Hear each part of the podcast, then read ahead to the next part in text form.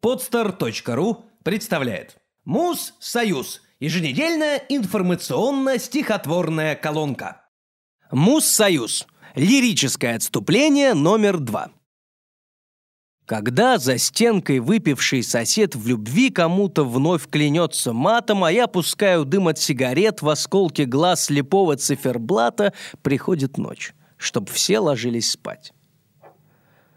Но я один, охваченный привычкой смотреть в окно и темень проклинать волнуемую вспыхнувшую спичкой, не сплю опять, хоть завтра и с утра куда-то снова убегать придется, забыв о мыслях, мучивших вчера. До тех времен, пока не встало солнце.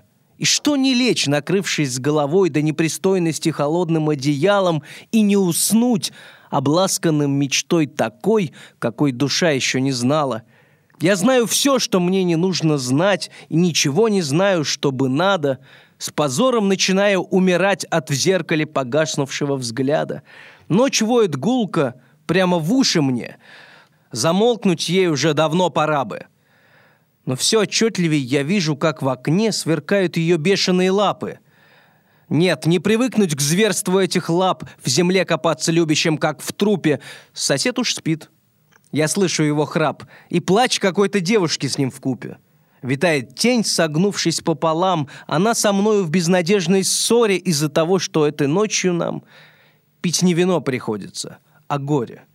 Нет смысла здесь и нет ни одного препятствия, чтобы как-нибудь собраться и, улыбнувшись сразу от всего, отречься или проще отказаться. Как мерзко дуют эти сквозняки. Какая в них убийственная сила. Когда от одиночества виски, как уши в непогоду заложило. Что остается?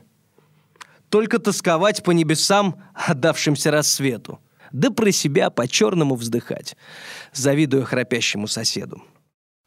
Сделано на podster.ru